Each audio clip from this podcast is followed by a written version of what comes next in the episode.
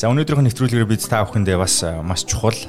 Бид бүхний амьдралын хэм маягт заавал мэдэх шаардлагатай мэдээллүүдийн тоонд яалтчгүй орох ёстой нэг сэдвийг сонгож хүргэж байгаа. Тэгээд энэ сэдвийн хүрээнд ярилцгаар нэгэн зочныг би урьсан байгаа. Энэ хүү зочин маань бол ангаах ухааны доктор, дид профессор Одхуу эмч байгаа.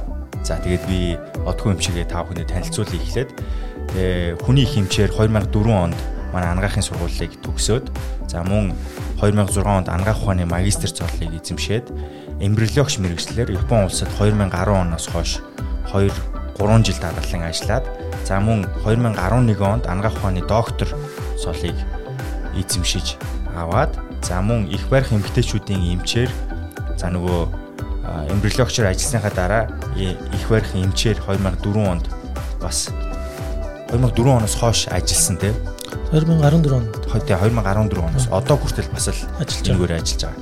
За мөн манай ангаахын сургуулийн дид профессор ангаахын шинжилгээ ухааны үндэсний их сургууль шүү би зүгээр залхуураад ангаах гэж шууд яриад байгаа. За тэгээд 2015 оноос хойш 2005 оноос хойш энэ хүү сургуультай багшаар одоо хүртэл ажиллаж байгаа. За мөн 2015 онд өргүүдлийн эмчээр Япон улсад 2017 он хүртэл ажилласан байгаа тийм үү? 13 оноос 15 хүртэл Япон улсад ажиллаж байгаад 15 онд ирээд энэ ч ирээд яг одоо Монголд өргөдлийн нарийн мэрэгжлийн чиглэлээр одоо хүртэл бас яг давхар ажиллаж байгаа. Яг зөв. За тэгээд одоо бол яг одоогийн байдлаар ангаахта ажлахын сацуу Regenerative Medical Center-т мөн яг энэ мэрэгчлэрээ ажиллаж байгаа маш залуу хамт олонтой нэгэн чухал имлэг манай хотод байдаг. За тэгээд юун дөрөнд урилга хүлээж авсанд маш их баярлаа. За баярлалаа. Урьж нэвтрүүлэгтээ орж манай чиглэлийг сонирхож энэ чиглэлээр бас нэвтрүүлэг бэлтэж байгаад баярлалаа гэж хэлье. За тэглгүй яхаа яагаад ер нь бол шалтгаанаа бид танд хэлчихье. Яагаад энэ сэдвийг сонгож авсан бэ гэхээр яг бидний амьдралын хэв маягт зайлшгүй одоо байх ёстой байвал сайхан жаргалтай байлгадаг зүйлсээ нэг бол яахын аргагүй бид бүхний одоо гэр бүлийн чухал хэсэг болох үр хүүхэд байдаг те. Тэгэхээр бид хүүхэдтэй болсон гэр бүлийг хүүхэдгүй байгаа гэр бүлтэй харьцуулах юм бол хаана илүү аз жаргал байна гэхэлэр хүүхэдтэй болсон гэр бүлд нь яахын аргагүй нэг тэр халуун дулаан уур амьсгал нэг тэр гэр бүл гэж хилэгдэх тэр нөгөө гой сайхан нь бүрдсэн байгаад байдаг. Тэгэхээр ингээд ажиглахлаар аа одоо цагаан сар болгонд л ингээд орохлоор хүүхэдгүй байгаа хүүхдүүдээсээ өвөө эмээнэр нь аав ээжнэр за хизээ хүүхд гарах гэж байна гэж асуудаг. Тэгээ манайхан ч угаасаа нэг үр удмаа үлдээх нь өөрсдийнх нь амьдралын одоо нэг хэсэгт соёлд нь яашгүй байгаа нэг зүйл байгаа даа л та. Гэтэл тэнд хүүхдгүй байгаа гэр бүлийг харахад бид нэр хүүхд олохгүй л яваад байна да гэж өнгөцхөн бодхоос биш яг нөгөө хүүхдгүй олж чадахгүй байгаа гэр бүлийн тэр одоо сэтгэл зүйд ямар хүнд байдгийг бол бид нэр төдийлэн сайн мэддгүү өөрсдөө туулахгүй байгаа учраас.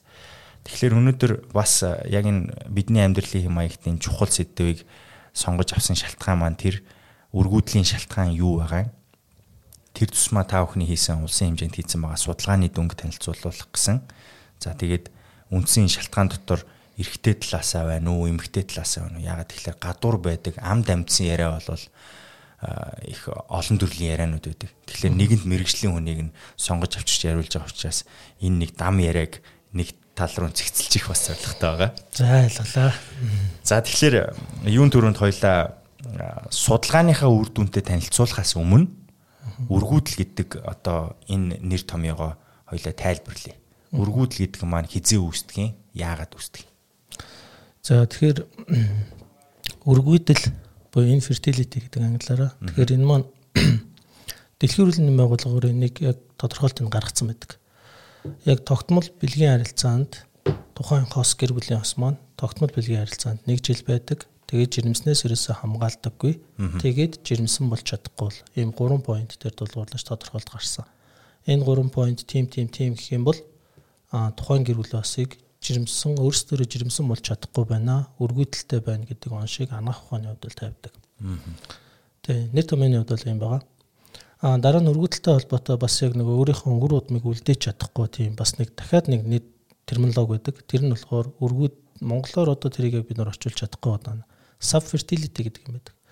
А тэр нь болохоор жирэмсэн болчдөг А тэгсэн мөртлөө жирэмслэлтэн цаашаа үргэлжилж чаддаг, өсөлтгөө болоод байдаг, зулбаад байдаг. Аа тэгээд хүүхдтэй болж чадахгүй байгаа гэдэг. Тэгэхээр яг нөгөө хүүхдтэй болж чадахгүй байгаа гэр бүлийн маань нэгдүгээр үргүүдэл буюу infertility, а хоёрдугаар subfertility гэдэг ийм хоёр юмнаас болоод нөгөө яг хүүхдтэй болж чадахгүй өөрийнхөө үр удмыг үлдээх одоо тийм боломж нь хязгаарлагдмал нөхцөлд очичоод байдаг.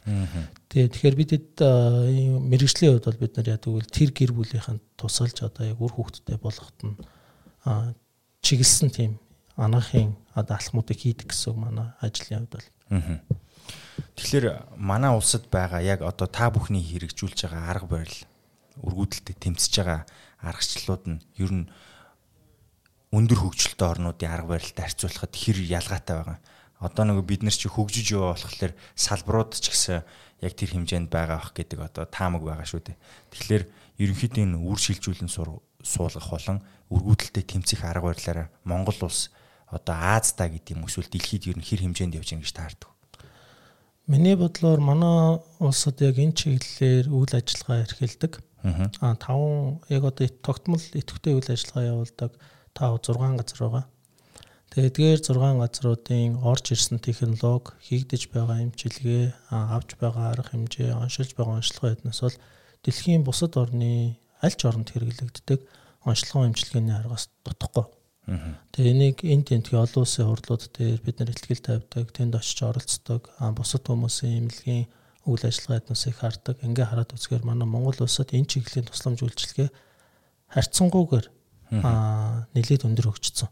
Нэлээд сайн хийгдэж байгаа гэж би хэлж чадна. За ашгүй. Ягаад ихэнх үедээ энийг шууд хэлүүлж байгаа гэхээр энэс цаашаа айгүй хүнд хүнд мэдээлэлүүд ирэх учраас бас үзэж байгаа хүмүүсээ битгий санаа зов бид нар дэлхийн төвшөнд тэгээ гаргалгаагаа олоод авчирсан байна. Тэгэхээр 50 суугаад ер нь мэдээлэлтэйгээ танилцаа гэж хэлж байгаа ш. За тэгэхээр үргүүдэл гэдэг энэ зүйл маань за та сая дэлхийн эрүүл мэндийн байгууллага томьёолохдоо юу гэж томьёолсон байдгийг хэллээ. Харин одоо энэ нь зам зуур бий болоод байна уу эсвэл нөгөө хүн маань төрөхдөө энэ үргүүдэлтэй шууд төрөөд байна уу? Яг ямар шалтгааны улмаас энэ үргүүдэл бий болоод байгаа лээ? За шалтгааны хувьд бол маш олон байгаа. За. Тэгээ манайх анаахын шинжилгээ ухааны үндэсний их сургуультай хамтраад их сургуулийн санхүүжилтээр шинжилгээ ухааны технологи дамжуулалтаа өгж идэг. Тэдний санхүүжилтээр Монгол улсын хүн амын дунд хургуудлийн тархалт тэрэнд нөлөөлөх хүчин зүйлс шалтгааны талаар судалгаа хийгдсэн. Том үндэсний хэмжээний судалгаа явагдсан байна. За тэгэхээр энэ судалгаа хийх болсон үндслэл одоо яагаад бид нар энэ салбар руу орсон, яагаад энэ ажлыг илүү актуалны болгож одоо чухал вэ гэдгийг харуулсан хэд хэдэн поинтуудыг ялчгүй би хэлхийг хүсэж байна. За. Яагаад гэвэл манай Монгол улсын мянганы хөгжлийн зорилт гэж байдаг баг. Millennium Challenge гэдэг. Аа тэгээ 20-с 10 оноос 21 оны хүртэх 10 жилийн нөгөө төлөвлөгөө гардаг. Тэр төлөвлөгөөний зорилт 3 дээр байдаг санаад байна. А Монгол улс а төрөлтийг дэмжиж хүн амаа өсгөх замаар хөгжлийн бодлоготой одоо тус олно гэсэн тийм ерөнхий утгатай. Окей. Яагаад вэ гэвэл тэр чален тэр нөгөө зорилт гарч ирэхийн тулд манай улсын сул тал юу вэ гэдэг юм дээр хүн ам сул гэдэг. Хүн ам цөөхөн гэдэг нь манай улсын хөгжлийн сул тал.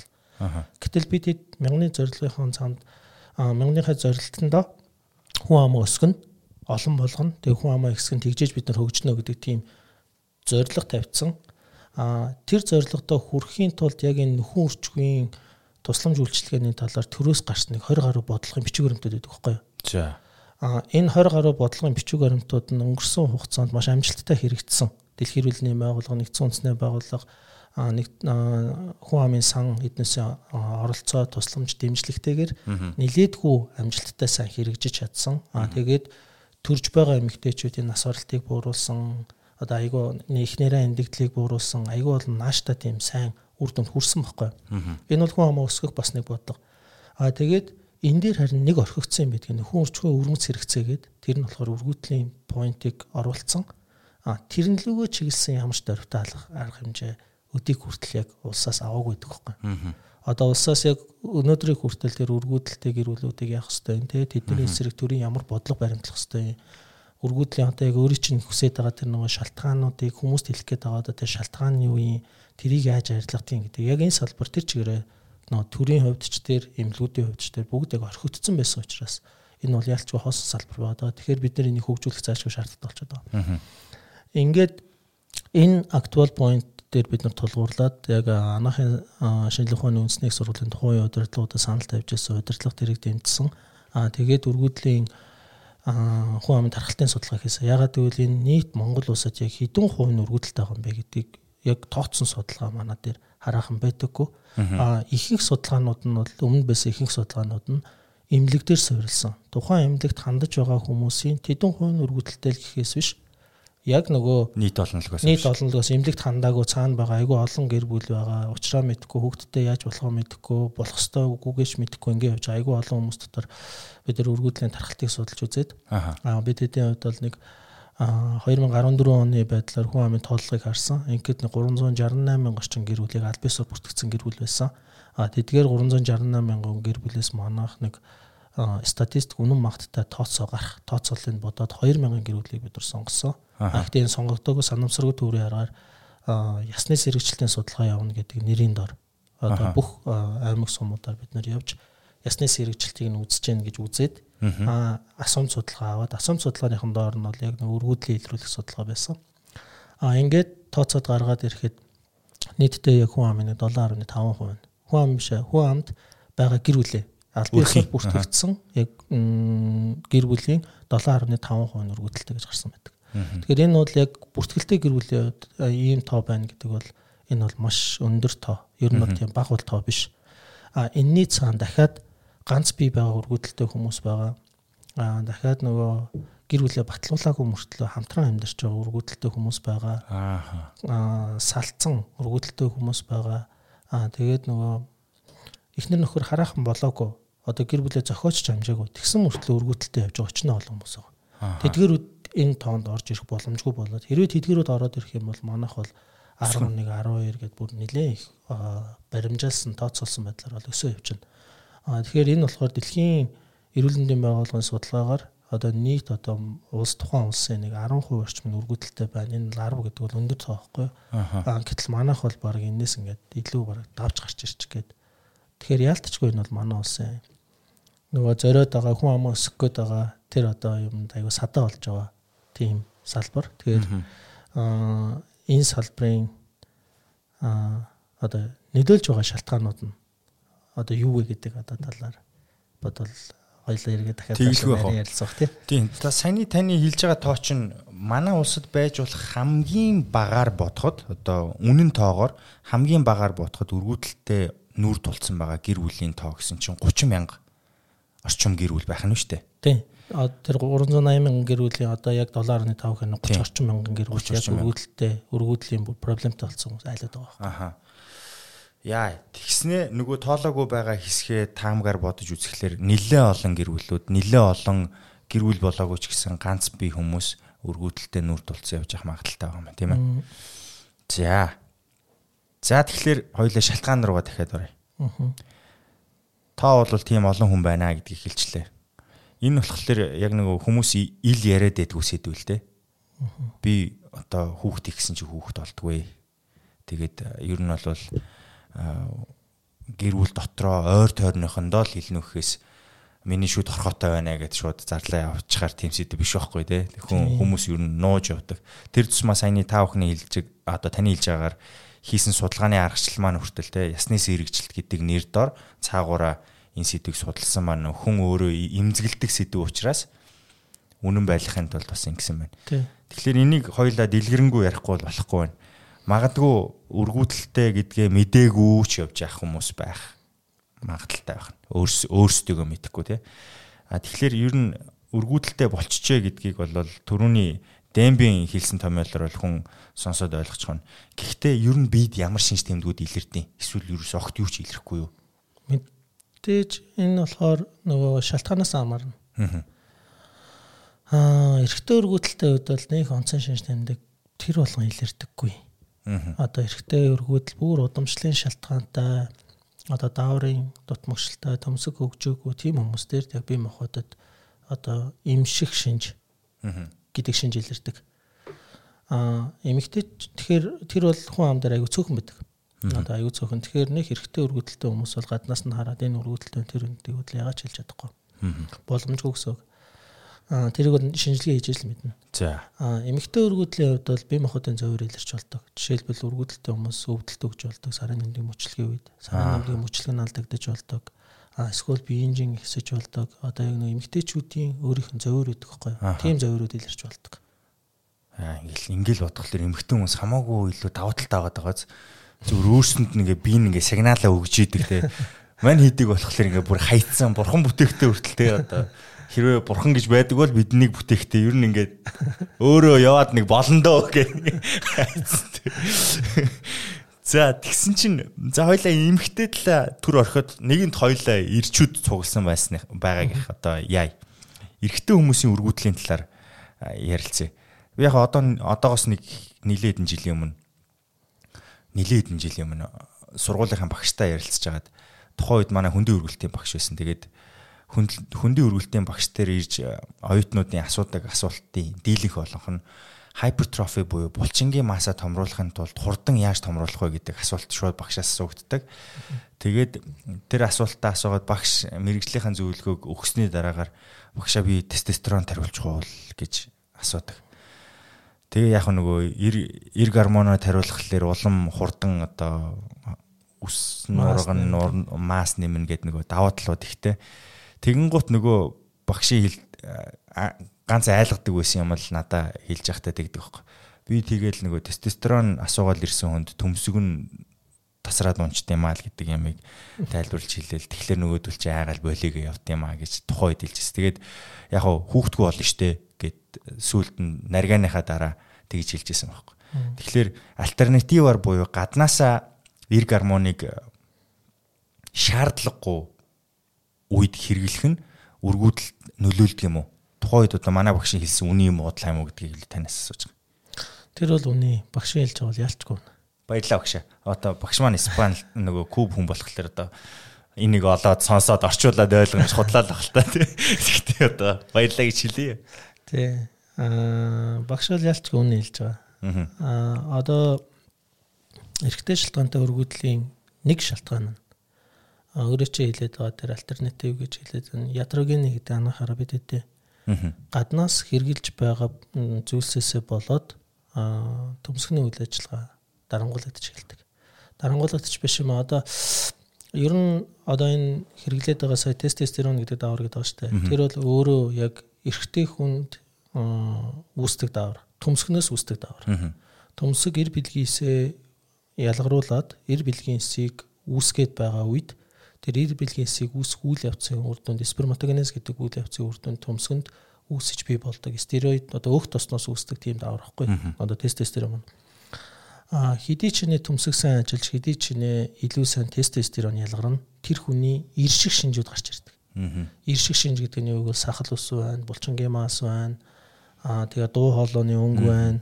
Аа гэх мэтлээ одоо тэр нөө ир хүнийг нөхцөлдүүлж байдаг үндсэн шинжүүд тестостерон давраас болж гарч ирдэг байхгүй. Тэгэхээр хэдий ч нэ тестостерон сайн байна.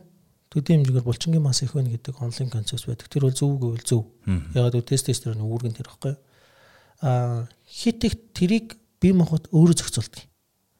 Яг өөрт нь тестостерон хэрэгтэй болоод эхлэх юм бол төмсгний үйл ажиллагаа активашн болж идэвхжиж эхэл тестостерон их ялгаруулдаг. Хит их тестостероны хэмжээ ихсээд Тэгээд эхлэх юм бол эргээд тэр нөгөө тестостерон маань өнчин дэрхнээс ялгардаг даавруудаа дарангуулж эхэлдэг. Дарангуулаад эхлэхээр төмсгний үйл ажиллагаа суларч эхэлдэг. Сулраад эхлэхээр тестостерон багасч эхэлдэг. Аа багасаад эхлэх юм бол өнчин дэрх ой надад тестостерон багасаад байна гэдэг мэдээлэл өөрөө нөгөө өнчин дэрх мэдрээ тэрийг өөрөөсөө FSH LH гэх өнчин дэрх дааврыг ялгаруулдаг. Ялгарч байгаа даавар нь төмсгний үйл ажиллагааг идэвхжүүлдэг. Идэвхжээд эхлэхээр нөгөөдгийн тестостерон ихсэгдэг. Тэгэхээр тестостероны балансыг бие махбод өөрөө тохируулдаг байхгүй юу? А яг энэ тохируулж байгаа нөгөө физиологийн зүй тогтол ингээд зөв гороор ажиллаж байгаа энэ ажиллагааг гаднаас өндөр тунтай тестостероныг нөгөө зөвхөн булчингийнхаа массыг нэмхийн тулд хит их хэмжээгээр нэмчихээр цуснд нөгөө тестостерон ихсэнгүүт нөгөө би мохот чинь надад тестостерон илүүдэд байдаг гингүүтээ өнчин дэрхнээс ялгарч байгаа төмсөг ажилладаг хоёр даваад тэр хоёроо ялгарлах болчдөг байхгүй. Тэнгүүт төмсөг нь ажиллахаа болчихно. Нөгөө хүний тестостерон төмсгнөөс ялгархаа болчихно. Нөгөө хүн зөвхөн гаднаас хэрэглээд байгаа тестостероноор л байгаад идэг. Удаан хугацаанд яг ийм байдлаар яваад ирэхээр төмсгний эсүүд нь хүчээд эхэлдэг. Тэгээд тэр хүн нөгөө төмсгөнд нь бүр огт эс үүсгэ болчдөг. Тэгээ иймэрхүү тохиолдлоор манад хандаж одоо жирэмсэн болох гэж явж байгаа. Үрийн шингэнд нь бүр нэг ч сперм байхгүй, азо сперм болсон тийм үү зөндөөдөг. Тэгээ тэгээд анаболик стероидууд гэж нэрлэдэг энийг одоо тэр тестостерон аахгүй. Тэгэхээр миний хувьд бол ямар хүмүүст энийг илүү хэрэглэхийг зөвлөдөг вэ гэвэл нөхөрч үйл ажиллагаад одоо шийдсэн хүүхдтэй болцсон гэсэн үг. Аа тэгээд яг үнэхээр мэрэгжлийн төвшөнд одоо энэ бодибилдингээр амжилт гаргахыг хичээгээд байгаа. Аа тэгээд дахиж хүүхдтэй болно гэж одоо бодохгүй байгаа. Тим хүмүүсийг яг эмчийн хяналтан дээр булчингийнхаа масыг зөв зохистой хөгжүүлж одоо тэр нөгөө бодибилдингийнхаа карьертаа амжилт гаргая гэж бодсон хүмүүс тэрийг яг эмчийн хяналтанд хэрэглэх нь зүйтэй. А түүнээс биш дур мэдэн өөрсдөө хэрэглээд хүүхдтэй болоогүй багтаа хэрэгэлдэг ингээд эхлэх юм бол эргээд энэ маань амьдралдаа амар том алдаа болж эхэлнэ дахиад тест тестэр юм зөвхөн өргөдөл гэхгүй бас нөгөө хит их хэмжээгээр хэрэглээд улам булчингийн мас нэмээд эхлэхээр эрэгтэйчүүд аддикт болт юм яадаг улам л нэмхийг хичээдэг. Тэгэхээр улам ихийг тариулаад эхэлдэг. Ингээд эхлэхээр нөгөө аа стероид генез гэдэг юм алдагтаад эхэлдэг. Өөгтснээ солилцоо. Энэ нөгөө солилцоо стероидуудын солилцоо алдагтаад эхлэхээр илгэнд ачаал үүсч эхэлдэг. Зүрх судсан дээр ачаал үүсч эхэлдэг. Тэгээд эхлэхээр ийм хүмүүс илгэний эсүүд гэмтээд илгэний дутагдлалд орж болдог. Зүрхний дутагдлалд орж болдог. Судасны хатуурлал үүсч болдог. Айгүй болон сөрөг үр дагавруудыг бий болгож болдог байхгүй юу? Тэгэхээр заавал эмчийн хяналтанд нэг хийх хэрэгтэй. За ойлголоо.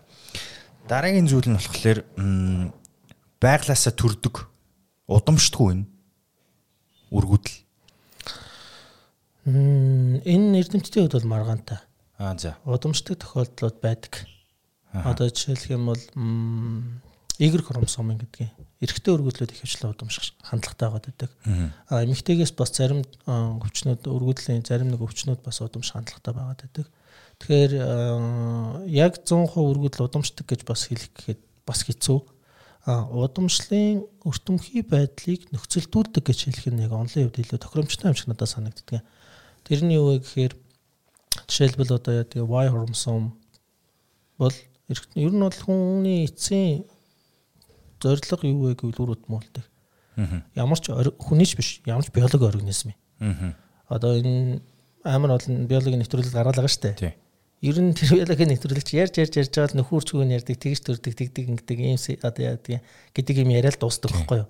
Тэр одоо организмын хувьд бол тэгэхээр биологийн ямар ч организм өөрөө өөрийнхөө үр удмыг үлдээх одоо өөрөө тэрийг үлдээх үндсэн хамгийн энэ бол гол зорилго. Тэгэхээр тэр үндсэн одоо хүний хувьд бол яг тэр энэ гол зорилгыг хийдэг хамгийн гол юм нь бол төмсөг байхгүй.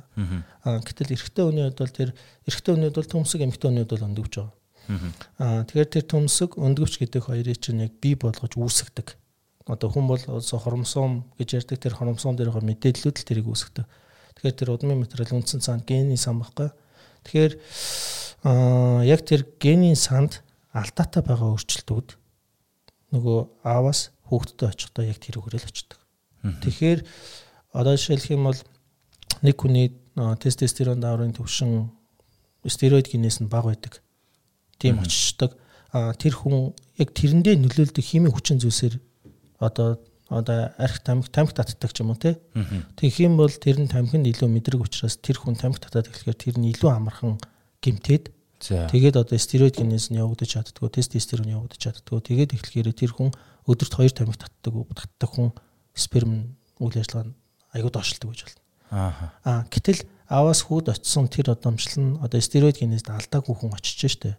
Тэр хүн өдөрт 3 тамхи татж болно, 4 тамхи татж болно. Нөгөөдг нь нөлөөлдөг. Аа. Би тамхи татаалаад зөндөө хөвгтэй байгаа л гэдэг гэдэг. Аа гэтэл би тамхи татангууд миний сперм тоо буурчдаг ч гэдэг юм. Нэг үгээр хэлбэл ямарваа нэгэн сөрөг хүчин зүйлсийн нөлөөлөл тэр хүн өөрөө хариу урал үзүүлнэ дээ. Тэр хариу уралын бүх мэдээллүүд аавас одоо удам намжиж явагддаг байхгүй. Тэгэхээр тэр нь ямар байна уу гэдгээсээ л хамаарал энийг бид нар удамшаад байна гэж хэлдэг. Эсвэл энийг наа чин одоо ихтэл одоо нэг хүний аав нь зүгээр одоо хоёр хүүхэдтэй байдлыг гэх юм уу те. Тэгтэл хоёр эрэгтэй хүүхдийн одоо яг нөгөө эмзэг хэсэг нь нэг хүрүүгөө очсон. эмзэг биш ашиг нөгөө өрөөг очсон. Хоёр хүүхэд нь хоёулаа ижлэгийн тамиг татангууд нэг нь сперм хэвийн нэг нь баг байгаад байдаг. Тэнгүүд тэрийг удамсан гэж хэлэх хэцүү, удамшаагүй гэх хэлэх айгүй хэцүү байгаа Тийм байна. Тий. Тэгэхээр ер нь бол тухайн хүүхний үндсэн одоо яг тэр бие махбодын үйл ажиллагааны алдагдлыг хамгийн гол юм юу бол удамшлын урд хүчин зүйлс гэж одоо анаахын хэлдэг юм да. Урд хүчин зүйлс бод тэр удамшлын өвчлөмхий эднээс нөхцөлдөл гол юм бол дандаа удам дамжиж явагдаа байдаг тийм хандлага байдаг. Тэгэхээр удамшихгүй гол удамшдаг.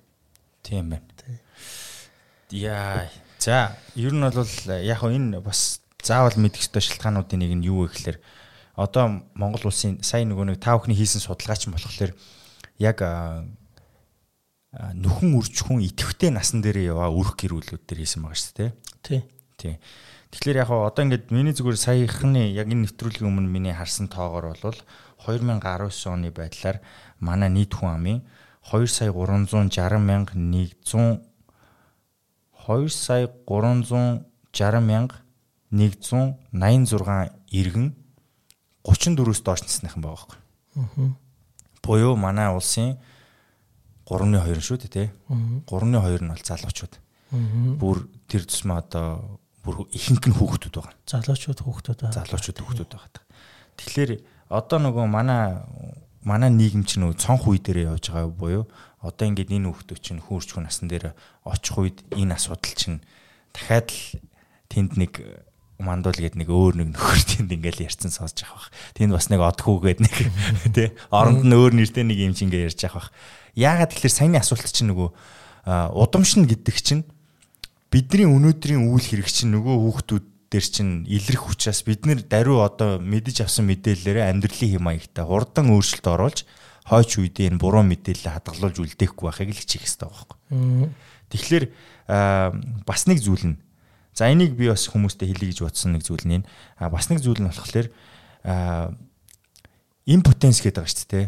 Одоо бэлгийн чалах муу байх гэж хэлдэг лөө. Бэлгийн сулрал. Бэлгийн сулрал тийм. Бэлгийн сулрал. Бэлгийн сулралын одоо голлох шалтгаан нь юу байдгийг бэлгийн сулрал чинь бас өргүүдлийн нэг хэсэг мөн үү? Өргүүдэлтэй нүүр тулгах шалтгаан мөн үү? Шууд 100% мөн гэж хэлж чадахгүй. За. Аа бэлгийн сулрал гэдэг бол секслог секс асуудал авчдаг. Аа за. Тэгээ тэр хүн секси үйл ажиллагаагаа хийх үйл явц одоо сул байгаад байгаа хүмүүсийг чалхан суул, бэлгийн сулралтай хүмүүс гэж нэрдэдэг. Аа өргүүдэл бол жирэмсэн болох үйл явц. Аа гэхдээ жирэмсэн болохын тулд заавал бэлгийн ажил хийж ээж жирэмсэн болно. Аа дамжлага. Үндсэн одоо хэрэглэгдэхүүн гэх юм уу да. Тэгээ натуралны байдлаар натуралаараа шүү дээ. Гэхдээ бас за удахгүй тэр лөө чинь секс хийхгүйгээр жирэмсэн болох боломжтой байгаад байгаа. Ер нь одоо бол шинжлэх ухаанд бол байгаа. А тий. А гэхдээ яг зөвхөн нөгөө тухайн гэр бүлийн хувьд бол одоо бэлгийн сулрал гэдэг томьёоч одоо а яг одоо би томьёолын сайн мэдэхгүй миний хувьд бол сексологч биш учраас. А за. А ямар ч байсан тэр хүний бэлгийн идэвхтэй үйл ажиллагаа буураад байгаа. А идэвхтэй үйл ажиллагаа буураад одоо 7 хоногт сардаа нэг удаа бэлгийн харьцаанд ордог. Жишээлбэл одоо тийм гэр бүлүүд маа дээр зөндөө ханддаг байхгүй юу? За. Энийг бол угаасаа яалтчгүй бэлгийн сулралтай л гэж нэрлэх баг. Аха. Тэгэхээр сард нэг удаа хүм бол нөхөрч итгэвтэй настай бол сард нэг удаа бол бэлгийн харьцаанд бол нэг орохгүй баг. Янз янзын юунууд тоо баримтууд байдаг. Жишээлбэл 7 хоногт 2-оос 3 удаа орох нь хэвэн үзэгдэл эсвэл өдөр болгон орох хэрэгтэй ч гэдэг юм уу тий. Одоо тэр тоо баримтууд нь хувь хүн болгоноос хамаарат янз янз л байдаг баг. Аа тэгэхээр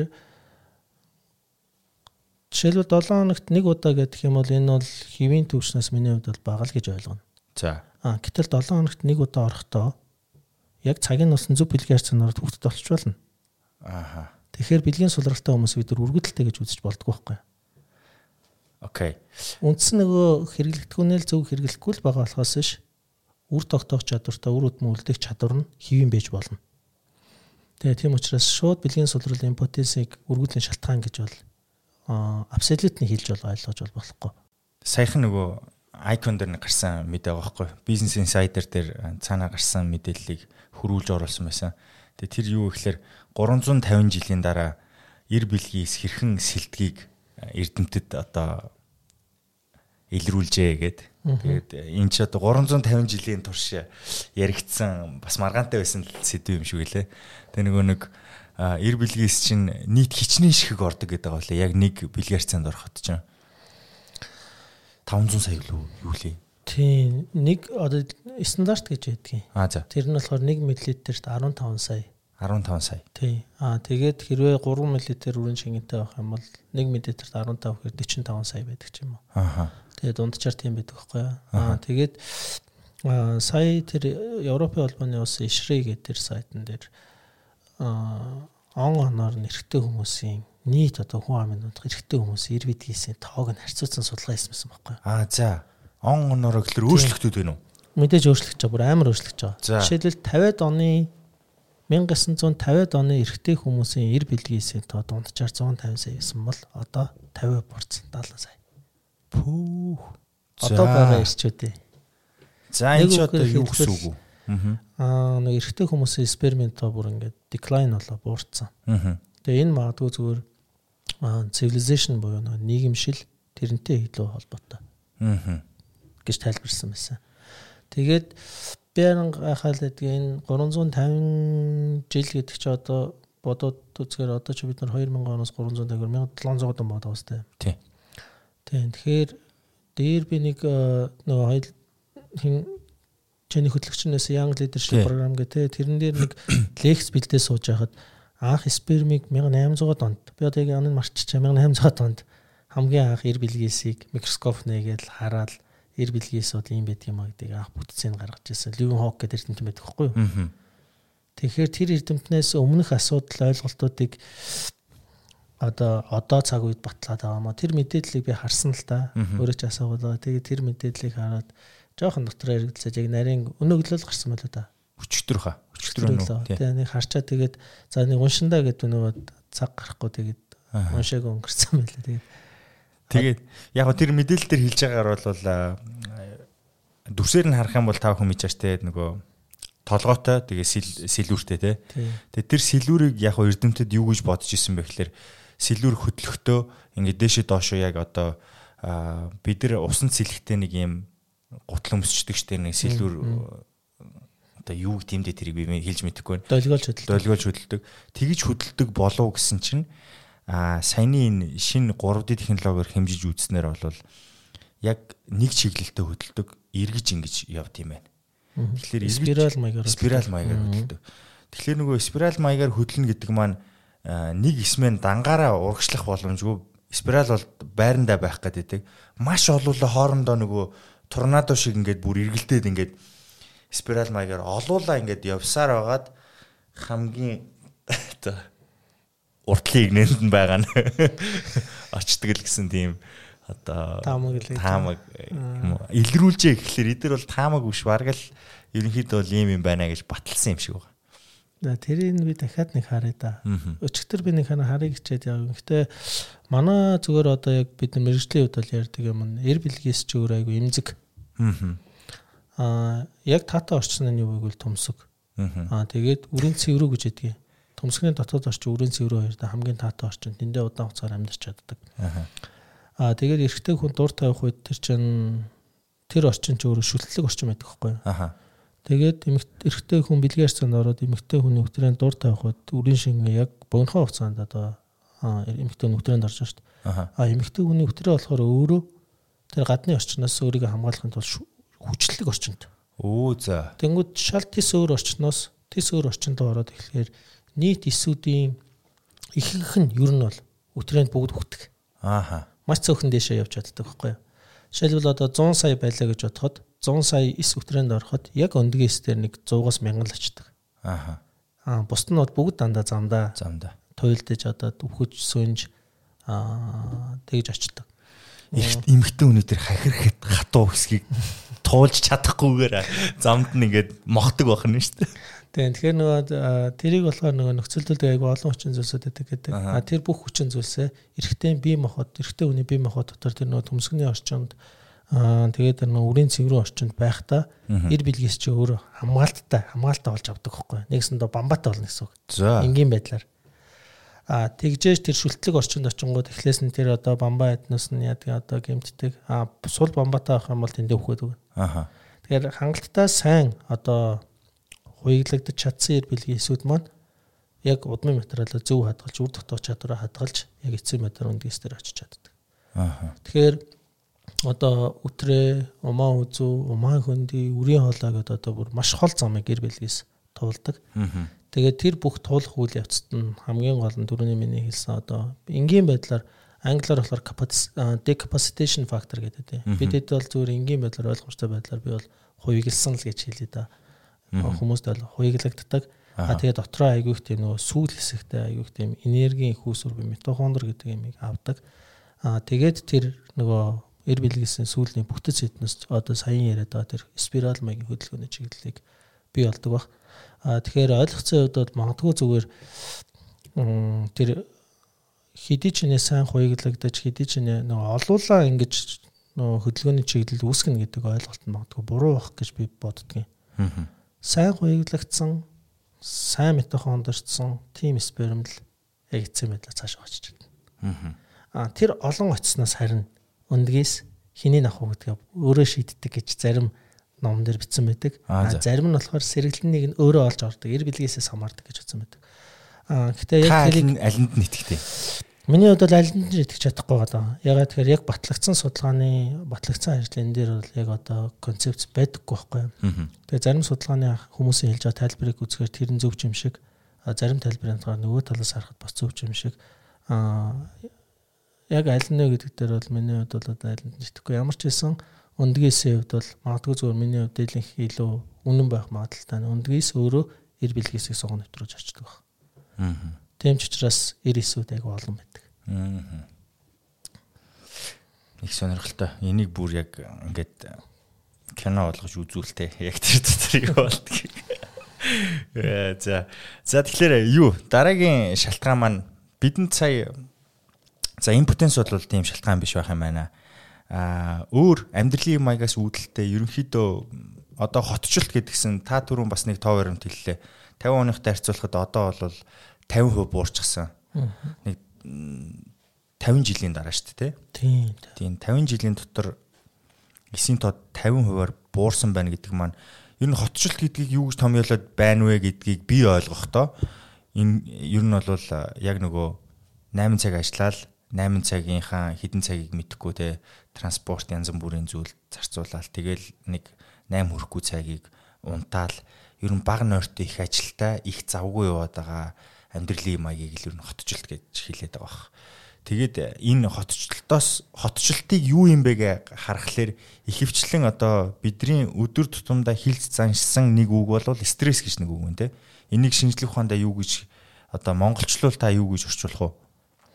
Стресс одоо мэдрэлийн хит ачаал юм да. Мэдрэлийн эсүүдийн хит ачаалсан, эмх цамраагүй, их сэрлийн голомтод үүссэн тийм юм л стресс гэдэг.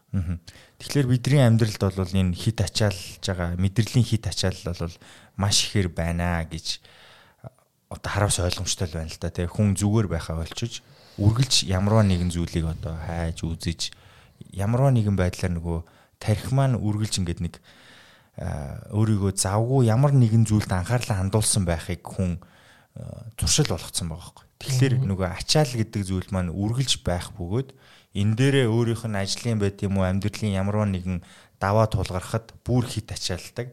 Тэгээ тэрнээсээ үүдэлтэй одоо депресс юу гэдгийг маш олон зүйлс ингээд гарч ийн л та бидний өмнө олж уулзж байгаагаар бол одоо хашимото гэд дааврын өөрчлөлттэй ерөнхийдөө аутоиммуны эмгэгүүд хүртэл бий болж байна. Тэгээ тэдний голлох шалтгаан нь ерөөсөө л хотчлт болон хит ачаалснаас болсон байгаад байна. Тэгэхээр үргүүдлэл дээр энэ хит ачаал маань хэр их нөлөөтэй явдгийг одоо үргүүдлийг дотор нь та хувьчлах юм бол а, хэдий хэмжээг нь энэ хотчлт хотчлтоос үүдэлтэй амьдралын маягаас шалтгаалсан үргүүдэл байна гэж харах. Тий. Гэрэн ялтчгүй бас л бид хэдийн анхаарах ёстой суд- судлаач бидний хувьд бол анхаарах ёстой бодох ёстой поинтууд нэг гэж би өөрөө дотроо бодож явдаг юм. Яагаад вэ гэвэл жишээлбэл одоо хүн амьдрах ёстой юу? Амьдрах ёстой. Гэтэл энэ цаг хугацаанд төрсэн хүүхэд одоо аав ээжийнхээ өгсөн хотыг идэж байна. Тэр хүүхд өсөж том болж байна. Ажилд орж байна. Их сургууль сурж байна. Ажилд орж байна. Ялч ингээд ажил амьдралаа хийхийн тулд нэг ажил болох хэрэгтэй болно. Тэр ажил дээрээ одоо өөрөө одоо халагдахгүй одоо гэр бүлээ авч явахын тулд тэр хүн хичээх хэрэгтэй болно гэдэг ч юм уу те. Тэгээд одоо ингээд зүгээр хэвийн өөрийнхөө одоо life cycle буюу амьдралынхаа тэр мөчлөгийг хэвийн хадгалахын тулд тэр хүнээс одоо хийж байгаа үйлдэлүүд нь энэ хотчлт гэдэг юм чинь одоо нөгөө хөгжөөд хот ингээл хөгжөөд байгаа юмнууд нь дандаа тухайн хүний нөгөө тис өөр болчиход байгаа байхгүй юу. Өөр болчиход байгаа гэдэг нь одоо би юу хэлэх гээд байгааг бол жишээлх юм бол одоо тийм одоо гэрт чинь нэг юм хугардлаа гэхэд л хүн нэг ир хүмүүс даны цаваа аваад түрхэл нөгөөдгөө наадаг. Аа. Гэтэл цаваа хурц үнэртэй юу? Үнэртэй. Бид нар тэрийг үнэрчил байгаа. Аа. Аа найзууд нэг газар ороод нэг кофе авъя гэл одоо чинь кофе уучлаа энэ аягийг ингээл хоос аягийг үнэрлэх юм бол нэг цаас нэг эвгүй үнэртдэг үнэртдэг энэ энэ цаа энэ аягийг хийхин тулд цав орсон уу? Орсон. Хунцар орсон уу? Орсон. Гэдэг чинь хүссэн өсөөгөө бид энэтэй харьцаж байна уу харьцаад гэртээ очиод гэрийнхээ одоо тийм нэг хоолоо гурил авдаг гурилаа бид нэ шуудаа тань байлгаад байхгүй магадгүй нэг саунд ингээл хийж байгаа гэтэл тэр сав хунцраар хийгдсэн хунцраар хийгдсэн Гэм тэгэхээр тэр сав өөрөө юу chemical химийн байцаа. Эндээс би юу хэлэх гээд байгаа юм бол энэ хотчлт өөрөө хүний одоо амьдарч байгаа тэр орчныг дандаа хүн өөрөө бий болгож бүтээсэн химийн бодистой харьцах харьцааг амар ихсгээд байгаа юм шиг надад санагддаг. Аа. Тийм. Жишээлх юм бол би түрүү нэг нэвтрүүлэг эхлэх юмны хөдөөний найз руу яриалсан шүү дээ. Нэг юм асуух гэсэн. Ягаад гэвэл тэр найзанд очиод ингэ сууж байхад жилдээ малта бүх маллуудаа 3 удаа тариа тарьдаг гэж байгаа байхгүй. За. Тэгээ тухайн тарианууд нь ингээ харахад дандаа малынхаа аа нөгөө амь насыг аварч эрүүл байхын тулд малдаа тариа хэрэглээд байгаа байхгүй. За. Одоо шийдэл малын халдвар вакцинаас арай өөр юм аа. За. Малын халдвар хорт малын ямар хортлого вэ нэг тийм өвчин мэт юм байлээ. Шинэ ногоо гараад ирэхээр мал унаад өгдөг. Тэрнээс сэргийлээд одоо вакцин гэж нэрлэдэг ах шиг байна. Тэр хэцүү chemical юм шиг л яг вакцин бол биш одоо. Тэгээд дахиад одоо ихэд туулгац гээл одоо мал өөрөө шимэгчийн халдвар аявих байдаг. Тэр шимэгчийн халдвараас сэргийлэхэд бол туулга одоо хэрэгэлдэг одоо яг хэрэгэлдэг цаг нэг байгаа байхгүй. Аа тэгээ удахгүй дахиад нэг тийм цагаан тариа тарина гэдэг. Тэр нь бас л нөгөө малдаа их сайн ядраадгүй ч гэдэг юм уу те. За ингээд Монгол улс одоо бүх малч тарьж байгаа тэр л. За нийтлэг болцсон. Нийтлэг болцсон. Аха. Тэгээ яг тэрийг ингээ хараад хаанаас орж ирж байгаа гэдэг их сурвалжийн судалтыг ингээ хараад тэгэхээр ер нь бол малд хэрглэж байгаа малын одоо энэ химийн хүчин зүйлсүүд энэ цаг хугацаанд монголчууд амар болсон байхгүй. Аа. Аа гэтэл 50 онд одоо тийм 20 онд тийм химийн хүчин зүйлс үүссэн мал байсан уу байгаагүй. Яг л органик байглаараа. Муунууд нь үхдэг, сайнууд нь үлддэг. Тэр сайныг бид нар иддэг, мууг нь иддэг. Байглаасаа нөгөө Гэтэл одоо бид нар мууг нь хүртэл одоо химийн хүчин зүйлсийгээд авч үлдээд байгаа байхгүй. Тэгээд бид нар муутай сайнтай алийг мэдхгүй бүгдийг химийн хүчин зүйлсээр үлдсэн бүх юмыг бид нар идээд байгаа. Нэг үгээр хэлбэл бид нар бас л идж байгаа одоо бид нар Монгол малынхаа махыг идээд энэ л гэдэг бид нар дахиад химийн бодис идэл байгаа. Тэгээ одоо энэ гаднаас орж ирж байгаа ногоонууд байна, жимснүүд байна. Манах гэдэг өөртөө ямар жимс тарьдаг дандаа гаднаас жимс авдаг. Тэр жимснүүд аюулгүй шинээрээ харагддаг. Гэтэл тэрийг үнэхээр гоё тийг шинээрээ харагдуулахын тулд заавал химийн бодис тэр жимсэн дуртай бичил организмудаас хамгаалахын тулд тэрийг алах химийн бодис хэрэгжилж байдаг. Тэрийг хідэн хүн угааж иддгийн, хідэн хүн шинээр нь иддгийн, угаахгүйгээр иддгийн бид нар мэдэхгүй шүү дээ. Аль болох угаа гэдэг зөвлөгөө өгдөг. Ингээл бодоод эхлэхээр химийн хүчин зүйлстэй харьцаж байгаа харьцаа яг одоо энэ civilization буюу энэ хотчлтын үед амар болж байгаа байхгүй. Эдгээрүүд чи өөрөө хими хүчин зүйлсүүд нана cytotoxic буюу эс хордуулах хүчлэгтэй. Хүний бие айгүй бол эсүүдийг хордуулдаг. Эсийн дотор байгаа тэр химийн бодисууд, химийн ургуулуудыг өөрчилдөг, эсийн дотор байгаа генетикийн материалыг өөрчилдөг. Ингээд эхлэхээрээ жишээлбэл тэрний нэг өртсөн газар нь үргүүдэл болоод ихэд. Тэр тийм учраас одоо байгаа ирчүүдийн спермит бага байгаа. Хуучин бол химийн хүчин зүйлстэй харьц харьцаа бага байсан учраас спермит он өндөр байгаа. А тийм учраас манад одоо эдлэгний нь өндөр байгаа. Тийм учраас бид хэд нөгөө халдварт бус өвчин буюу микроорганизм шалтгаалсан одоо ковид гарч ирчээл халдварт нь одоо их байгаад болохоос ковид гарч ирэх хүртэл халдварт бус өвчнүүд нь амар өндөр болоод халдварлаж өвддөг өвчнүүд нь бага болчиход байсан. Тэгэхээр хөлбөмбөгийн байгууллага айгүй том одоо нөгөө тенденсийг харах юм бол аа яг 1900 оноос одоо хүртэл ингээд өвчний өвчнүүдийг бүгдийг хоёр ангилчаад байгаа байхгүй? Халдварт бус өвчин, халдварт өвчин гэдэг. 1900 он эднээс бол одоо ханаа түрээл хүүхдүүд өгдөг, цагаан цэцэг байдаг, одоо таргуун тахал махал гэдэг гадны ямар нэг бичил битнэр халдварлаад хүн нас ордог нас оролт нь айгүй өндөр байсан. 1900-аад онд. А одоогийн бид хэд яриад байгаа тэр диабет, харшид одоо нөгөө зүрх судасны өвчин ингээ халдварладаггүй нэг хүнээс нөгөө хүнд халдварладаггүй тийм халдварт бус өвчнүүд нь тэр үед айгүй бага байсан байхгүй. А яг одоо энэ нийгмийн хөгжилтэй ч холбоотой одоо ангаах сайжирсан им тариа хэрэгэлдэг болсон ингээд ихтгэн халдварт өвчнүүд нь бураалаа. Ер нь бол одоо тэр 1900-оноос бодох юм бол халдварт өвчнүүд айгүй тийм деклайн бол буурсан. А халдварт бус өвчнүүд нь амар ихсээд байгаа Тэрний нэг илэрлэл нь зөвөр миний зөвөр хараад байгаа шалтгаан ягаад ийм gap ингэж transition хийж ингэж гарч ирээд байгаа гэхээр энэ бол ялчгүй амьдралын юм аяг. Тэгээ энэ амьдралын юм аяга бид нар ингээ бодоод үзэхээр өөсөө бид нар зүгтаж чадахгүй байхгүй юу? Мэдээд байгаа мөртөө шил бид нар энэ хотоос гарч чадахгүй байна амьдрахын тулд. Мэдээд байгаа мөртөө бид нар энэ бензин үнэрсэн машиныхаа утааг үнэрлээд байна. Энэ бас л хортой өгöd хортой.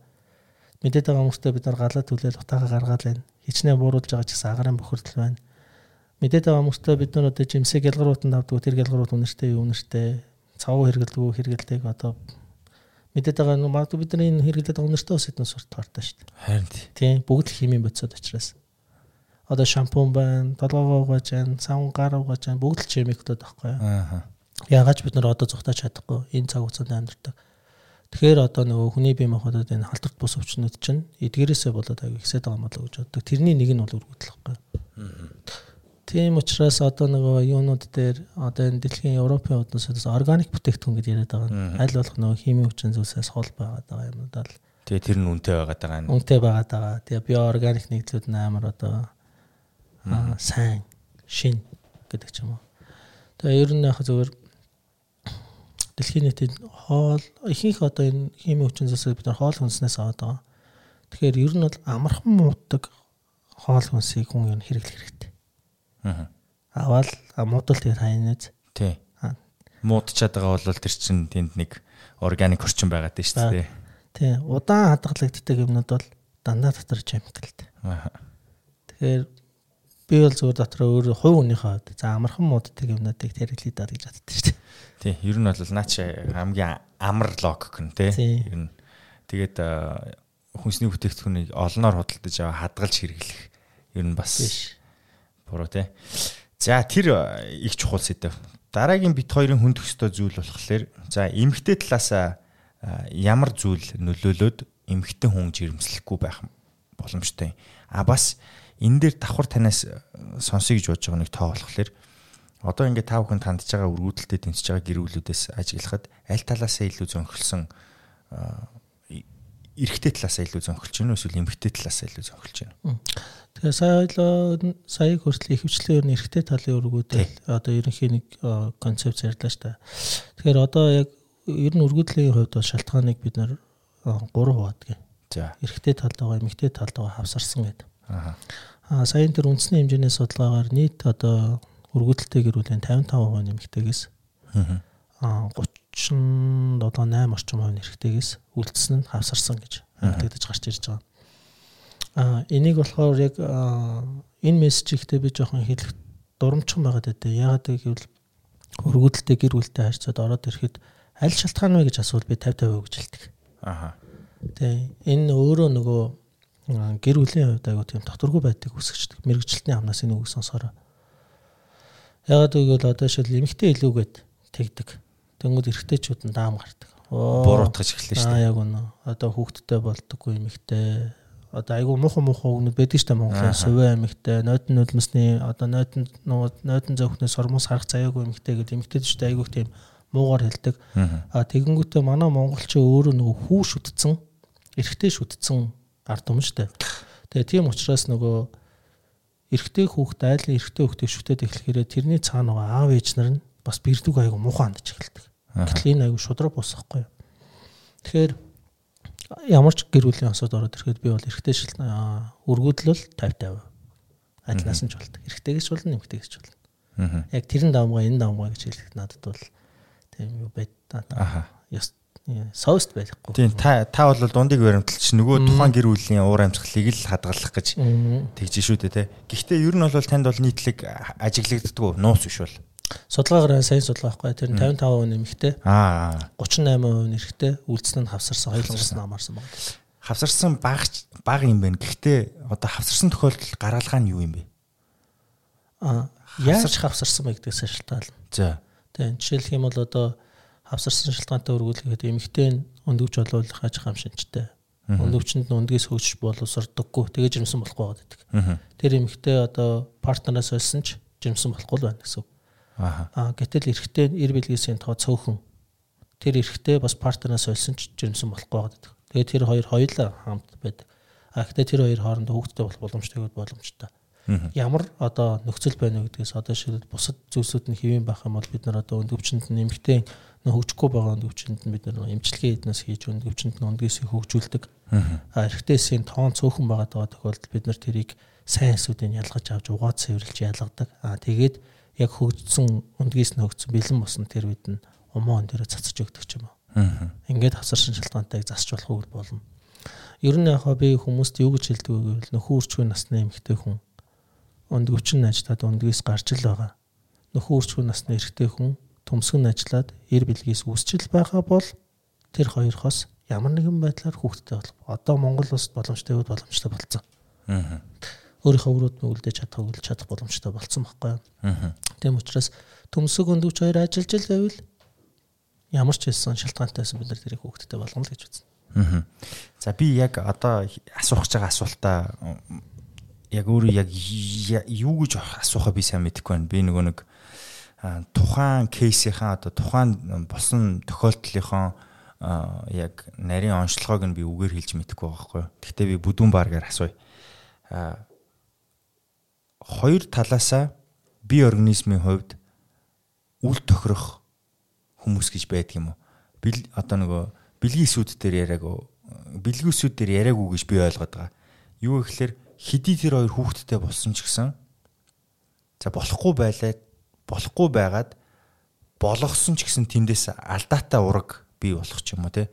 Тэнд нэг хоёр хүн хоорондоо тохирохгүй байх тэр э, бие организмын өгөгдөл гэж байдаг юм уу? Тийм өгөгдөл гэж бол байхгүй.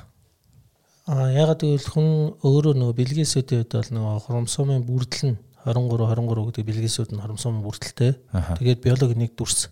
Биологийн нэг дүрсэл учраас хоорондоо хинч байсан. Тэр дүрс хоорондоо таардаг. Аа зүгээр хүмүүсийн хувьд бол нөгөө хосууд тохирохгүй гэдэг нэг тийм яриа байдаг хгүй. Одоо эхнэр нөхөр хоёр нэг 4 5 жил бэлгээр цанд байгаад байдаг. Тэг жирэмсэн болж чадахгүй.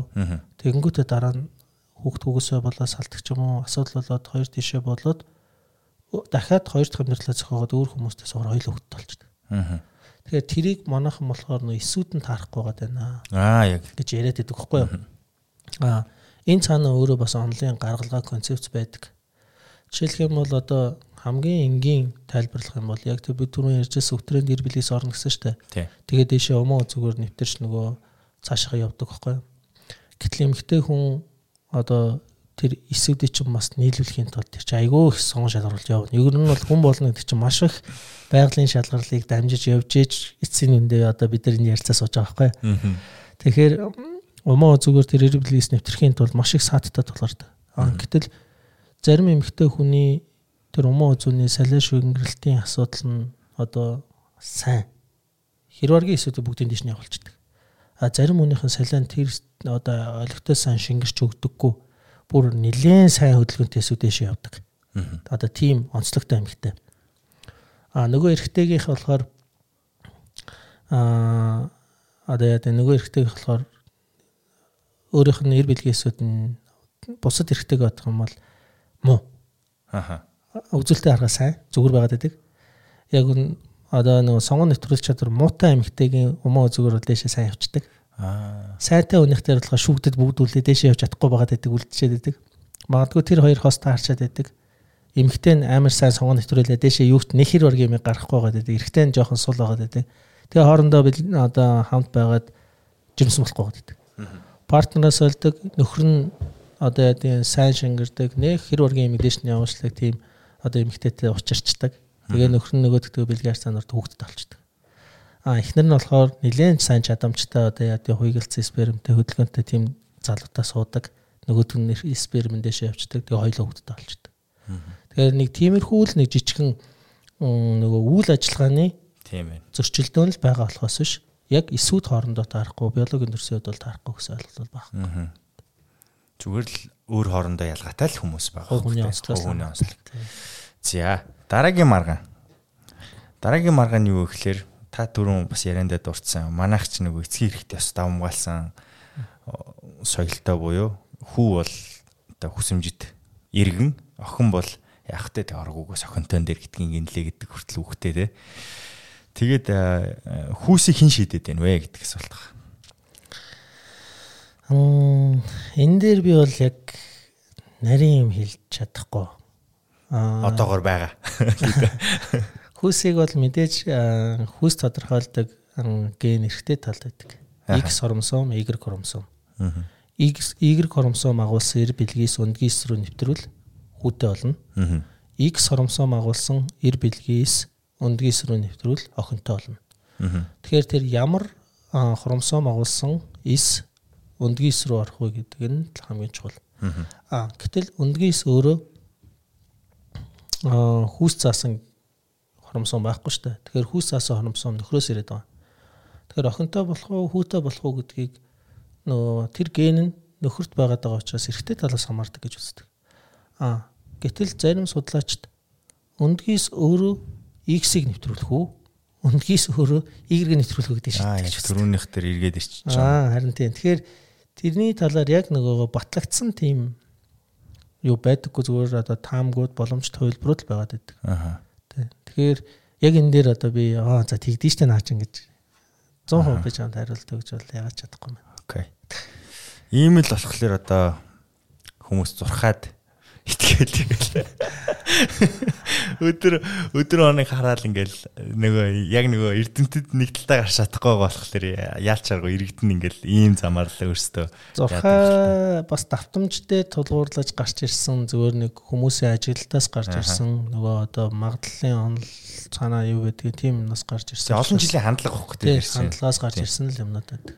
Тийм ч учраас эрдэмтэд хүртэл зурхааг бас үгүйсэх чаддаггүй шүү дээ. Тийм шинжлэх ухаан батлаагүй хэдий ч хүн төрлөختөн өөр амьдралынхаа явцад баталсан учраас өөр юу хэлэхтэй гэж үлддэг байна. Тэгээ одоо энэ хятад зурхаа байна, энэ зурхаанууд байна. Тэд тэд тэдэн сар төрсөн он жилээр амар тэд тэд тэдэн сар дөрвөл хүүтэй болно. Тэд тэд тэдэн сар дөрвөл охинтой болно гэдэг юм уу те.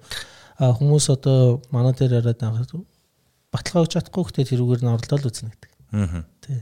Одоогоос нилээд жил юм 12 12 он хавцаа юм уу? Энэ ойлголтыг би анх удаага авч ирсэн. Тухайд биобанк гэж одоо биобанк гэх юм уу те. Аа яг нөгөө эргэтэн хадгалдаг тийм банкны тухай ойлголт. Тэгээд ийм зүйл ер нь бол хөгжсөн орнуудад байдаг юм байна. Манай улсад тухайн үед би байхгүй байна гэж ойлгоод ер нь бол манад ийм байх юм байна. Яагаад байх хэрэгтэй юм бэ гэдгсэн чинь тэнд сперм одоо юу лээ? Спермич монголоор өгöd байх лээ. Ир бэлгээс. Ир бэлгээс. Бэлгийн эсийг хадгалах тэр банк одоо бий болцсон байх хэвээр байна гэдэг тийм юм тухайн үед л одоо тэр биобанкийг олж мэдснийхаа дараагаар ийм юм байх хэвээр байна гэж харж ирсэн. Тэгээд хүмүүс бас тодорхой шалтгаантайгаар сперм хадгалуулдаг юм байна л да бэлгээс. Жишээлх юм бол химийн тарианд орох шаардлагатай болцсон хавдартай тэмцэж байгаа хүмүүс байх юм бол тухайн хүн маань бас залуу байх юм бол нөхөн үржихүн үднээсээ хими имжлэгэнд орхосоо өмнө өөрийнхөө эрүүл хэсийг бас хадгалъя гэдэг тийм гаргалгаанууд байх хэвээр энийг нэмлэг нь өөрөө санал болгож идэг ч юм уу. Тэгээд хөгжсөн оронд бол ийм байдаг юм байна. Манад одоо ер нь яг энэ төвшин нэгэнт хоёлаа нөгөө эс шилжүүлэн суулгах тухай ярьж байгаа. Одоо энэ төллийн сервис хөгжил нь хаа хаана хаа хавцаа явж байгаа юм бэ? Тийм тэгэхээр банкинг гэдэг Bio банкинг өөрөж яриад байгаа. Энэ болохоор зорилгоос хамаарат хоёрын зүйд. Ер нь бол одоо олон улсын банкны үг хараад хад нэг нь болохоор public bank гэдэг. А нөгөөх нь болохоор private bank гэдэг. А public bank гэдэг нь одоо жишээлбэл энэ өрөөнд дөрвөн залуу суучаад дөрвөлээ сперм өгöd өгөхдөө зүгээр тодорхой төлбөртэй өгчдөг мөнгө хэрэг болол өгчдөг. Аа. А тэр хүн өөрөө миний эсийг хаанч хэнд ашиглаж болно. Би одоо donation хийж байна. Зөвшөөрөөд өгчөж байгаа. А тэгэнгүүт эмнэлэг тэр дөрвөн залуугийн сперм цуглуул авчиж штэ. Хин нэг эмэгтэй орж ирээд надад сперм наа. Одоо танад каталог байна уу гэдгээд надад ийм байна, ийм байна, ийм байна, ийм байна алийг сонгох юм бэ. Гэдэг тэгэнгүүт за би энийг сонгоё гэдэг. Тэгээд тэр банкыг одоо тэр хүүхэн тэр бүсгүй одоо ашиглаж болдог. Энэ бол public банк. Одоо тухайн биологийн материалыг олон нийтэд хэрэглэж болдог. Тийм банк байна. А private банк гэдэг нь одоо тийм би гэхэд за одоо би хими эмчилгээнд орлоо 6 сарын дараа тийм учраас би зөвхөн өөртөө зориулаад өөртөө л хадгална. Энийг одоо өөр хүнд ашиглахгүй. Одоо би дараа нь хоёр хүүхэдтэй болно. Тийм учраас би хоёр хүүхэдтэй болохын тулд би тэрэндээ зориулж одоо би сперм хадгална. Эсвэл одоо би бодибилдингээр хичээлээд эхлэе л да. А тэгэнгүүтээ за би үнэхээр карьераа ахиулахын тулд би тест тестээр хариулмаар байна. Тийм учраас би хариулахаас өмнө эрсдлээ хамгаалаад тийм эрсдлээ хамгаалаад дөрвөн шигнэ өгчин. Тэгээ дараа нь хариулна, юугаа хэрэглэнэ гэдэг ч юм банкинг хийж болно. Гэдэг ч юм уу. Тэгэхээр тэр нь болохоор зөвхөн өөртөө зориулж хадгалж байгаа бол private bank. Аа манай Монгол улсад бол public bank байхгүй.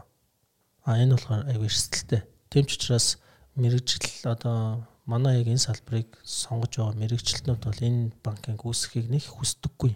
За. Ягаад бид нар хүн амцуутай учраас цус ойртолтой аяг хүснэ. Аа за. Тийм цус ойртол аягүй амархан үүсч болно. Тэгээд тэр нөгөө аа удамшлын өвчнүүдийн давтамж аягүй ихсэх тийм магадлал аягүй өндөртэй учраас бид нар энийг хийхийг хүсэхгүй зөвхөн private банк бол одоо байгаа энэ шилжүүлэн суудах төвүүд бүгд хийж чадна. Аха. Тэгэхээр энэ бол тухайн хүүхэн өөрийнхөө энсийг аа одоо шилжүүлэн суулгахад бусад төвүүд дээр очиод ч тэр хаач тэр Монгол улсад бол хийх бүрэн боломжтой болсон. Хугацаа нь хэдийн хугацаанд хадгалах боломжтой? Хуулиндаа 50 нас, эмэгтэй хүний 50 нас, эрэгтэй хүний 55 нас гэдэг. Заацсан, нас заацсан. Аа за. Гэтэ 50 жил гэсэн үг юм уу? 50 нас. Аа. Жишээлбэл яагаад энэ 50 нас гэдэг томьёол гарч ирсэн бэ гэвэл жишээлбэл би одоо ямар ч хүүхдгүй байж байгаад би 55 та таны хүүхдтэй болоо гэхэд одоо Монгол хүний дундаж наслж өөрөө одоо 68-аас одоо бараг 69 70 болж байгаа. Аа. Тэгэхээр би хүүхдийнхээ өмнө би хариуцлах үл хэвээр. Аа тэр хүүхдийг би төрүүлж байгаа бол ядаж насан туршилт нь би тэрийг одоо өсгөж одоо тэр хүүхдийг одоо хүн болгох хэрэгтэй байхгүй. Хажууд нь байх хэрэгтэй тийм. Тэгэхээр хийчээд магадгүй зүгээр одоо 60 таа байж байгаа одоо хүүхдтэй болонгуудаа хүүхдээ насан туршиг багт нас орчих юм бол тэр хүүхний хариуцлагын асуудал биш болчиход байдаг учраас хуулийн дээр 50 50 нас гэж заасан. А онлын үед бид нар хэдэн жил алдаж байна. Аа. 100 жилийн дараа гаргаад ирсэн ч болно гэж үздэг. Вау, тийм үү. Супер харж ийн хуулнаа хүртэл таныг хариуцлагатай бай гэд орой хүүхдийг хийшин зөвшөөрөхгүй. Та энэ дээр бас нэгэн бодох хэрэгтэй. Энэ яг юу хилээд байна гэдгийг сайн бод. Хүүхд хийх гэж байгаа бол эртгэн хий. Үгүй болвол ер нь эртгэн хий. Тэгээ хамтдаа боожоод. Тэгэхгүй. За за энэ эндэгт айгу ийм эвгүй сэдв. Юу гэхэлэр одоо тэгээд сайхны бас нэг дата харж хахад энэ дэлхий дээр байгаа спеси буюу яг нөө төрөл зүйлээр нь ангилах юм бол хүн чинь өөрөө яг тухайн төрөл зүйл дотор хамгийн их тоогоор үржигдсэн байгаа амтны юм байна. Хүн өөрөө 7 тэрбум болцсон те. Тэгвэл энэ дэлхий дээр байгаа бүх одоо шавжин дотроо ялаанч байт юм уу? Одоо юу гэдгийг те. Аргал янгир дотоо янгирч байт юм уу? Яг тэгж олон тоогоор үржсэн спеси байхгүй байхгүй. Тэгэхээр хүний хөгжил нь угаасаа хитэрсэн байгаа, даац хитэрсэн байгааг бол та бүхэн мэдж байгаа дэлхий ямар байгаа вэ те. Тэгэхээр яг манай улсын хөгжлийн бодлогод байгаа энэ энэ үзүүлэлт одоо хүн хүнийхээ тоог нэмий гэж байгаа манай улсынхаа энэ газар нутгийн хэмжээнд л яригдж байгаа болохоос энэ тоог дэлхийдээ харьцуулах юм бол шал өөр ойлголт одоо өөр концепц гарч ирэхээр байгаа гэж би үзээд байгаа. Тэгэхээр энийг бас тал талаас нь бодож үзэх хэрэгтэй байх гэж би бодлоо хувийн үүднээс тэгж бодоод байгаа байхгүй. Яг одоо би мэрэгжлийн үний хувьд гээд сая хоёулын ярилцлагын хувьд би нэгдүгээрт өргөдлийн шалтгаан их байх орчинд бид нар одоо цаах цаанд амьдраад байгаа. Одоо chemical ихтэй гэдэг нь тэгээд манайх ч айгуу тийм young generation айгуу ихтэй. Тэр young generation-ууд чинь манай Монгол улсын чинь насны сургууль дэш харсан пирамид гэж шүү дээ. Доотлолт нь болохоор дандаа залуу хүмүүс нь дээшээ өгшөө хүмүүс нь. Аа Европ биднээс болохоор яг цилиндр хэлбэртэй болсон. Бүр өндөр өгшөнд юм ч юм болохоор юм доош харсан пирамид хэлбэртэй болсон гэдэг одоо насны сургаар нь тэгж улс орныг ангилдаг байхгүй. Тэгэхээр манайх бол яг зөв пирамид хэлбэртэй байгаа. Тэгэхээр энэ пирамид хэлбэртэйгийн гол юм нь одоо тэр амар химийн хүчин зүйлстэй одоо бид нэр одоо төр засаг уг нь энэ дээр их зөв бодлого авахгүй бол нөгөө young generation чинь дэшээ ороод ирдэг. Тэгээд өргөдлийн тархалт улам ихсэх юм бол Аа. нэгдүгээрт нөхөрч үйл ажиллагаа буурна гэсэн үг. А хоёрдугаарт одоо энэ ковидыг хар л та. Бид яалтчгүй биологийн дан гэх юм уу, биологийн зэвсэг гэх юм уу энэ цаг үед бид нар байгаад байгаа байхгүй. Тэгэхээр манайх энэ биотехнологи аягүй сайн хөгжүүлэх хэрэгтэй. Одоо энэ нөгөө вируслог, бактериолог одоо яа гэвэл тий яг энэ чиглэлээр байгаа мэрэгчлэнүүдийг бид нар аягүй сайн мэддэг хэрэгтэй.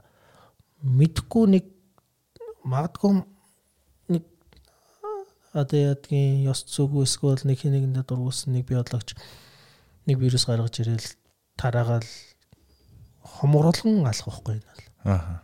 Тэгэхэд хам манай үндэстэн бол амар хурдан байхгүй бол цөөхөн Аа. Тэгэхээр үндэстэн сөндөг хамгийн одоо нөгөө үндэстэн сөнөх хамгийн том хүчин зүйлс ч үргүүдэл байхгүй. Аа. Тэгэхээр энэ асуудлыг уг нь бол яг төр бодлогын өрөөнд аяgus зөв зохицож одоо дараагийн ярьсан хоёулын сайн дээр ярьсан банкинг гэдэг асуудлыг бид нар амар сайн хэрэгжүүлж миний бодлоор баг хувь хүн болгонд банкингийн үүсгэж юм бол хувь хүн болгонд өөрийнх нь банкинг үүсгэж юм бол манай үндэстэн сүн гэдэг асуудлыг бид нар бас нөгөө хэдэн жилийн дараа гарах хэлж мэдэхгүй байна л да зүгээр одоо гарах үгүйч мэдэхгүй байна. Тэгэхээр ямар нэгэн байдлаар бид нар энэ дээр нэг тийм Гаргалгаатай. баримтлахгүй бол жишээлбэл ягаад гэвэл би энийг ягаад бодсон бэ гэвэл энэ усны цагаан арсыг хараад бодсон байхгүй юу. Хипо гэдэг амт юм дээ шүү дээ. Тэр чинь өөрхийн амтан 2 жилд нэг удаа өндгийс нь гардаг юм байхгүй юу. Аа. Яг одоо усны температур таардаг. Тэр манай нэг биологч найзаас би нэг сонссон. Аа. Усны температур нь таардаг, чигшлэн таардаг, тухайн нөгөө жилийн дундаж температур хэднээс Яа. таарсан үед өндгийс нь гардаг. Тэгээд 2 жилд нэг удаа өндгийс гардаг учраас айгүй баг төлөлдөг. Тэгээд дандаа нөгөө тэр хэрсний соёог эднес юмыг авахын тулд дандаа агнор хийдэг. Тэгээд нөгөөдөл чинь бүгд дандаа decline болоо буурчихсан. Нас баралт нь төрөлтөөсөө их болоод тэгээд дандаа сүнжээсэн юм байна. Аа. Тэгээ харин азар энэ reproductive технологийн хүмүүс энэ яг амтны салбартаа 2017 онд бүр яг 2017 онд энэ өндгийн эсийг цагаан хэрсний хипогийн өндгийн эсийг анх бүр яг хөлдөөж амжилттай хөлдөөж хадгалж чадсан байхгүй. Аа. Тэр биологийн төрөл зүйлийг хадгалж чадсан гэсэн. үг. Тийм байна. Тэ тийм учраас Монгол улс нэг тодорхой тооны давтамжтай одоо миний зүгээр юу нь бол одоо энэ том том генетикийн хүмүүс, том мундаг дуучид одоо том спортын амжилттай зүйлээд байгаа том одоо манай Монголын одоо мундаг одоо хил ам уран зохиолын хүмүүс гэдэг юм уу те. Одоо ядаж тийм хүмүүсийнхаа аднаас тэгээд яг үндсэн цэвэр цусны монгол хүмүүсийнхаа.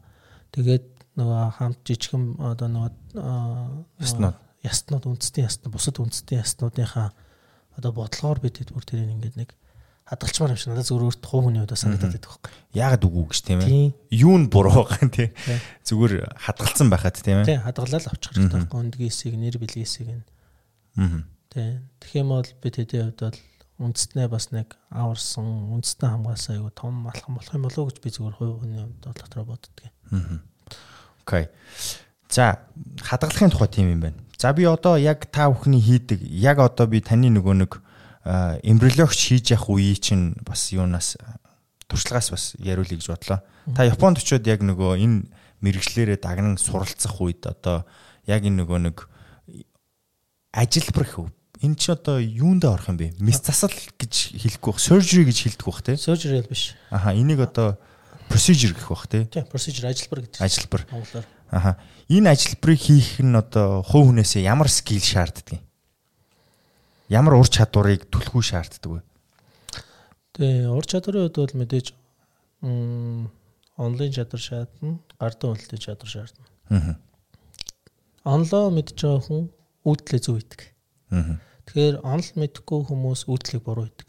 Аа. Тэгэхээр ямар үйлдэлийг буруу хийгээд байгаа гэдгийг мэддэг хүн а алтайгаа засч чаддаг. Ямар үйлдэлийг буруу хийгээд байгаа мэддэггүй хүн зөв ч хийгээд байгаа мэдхгүй буруу ч хийгээд байгаа мэдхгүй зүгээр шууд ингэ хараад хийгээд байдаг.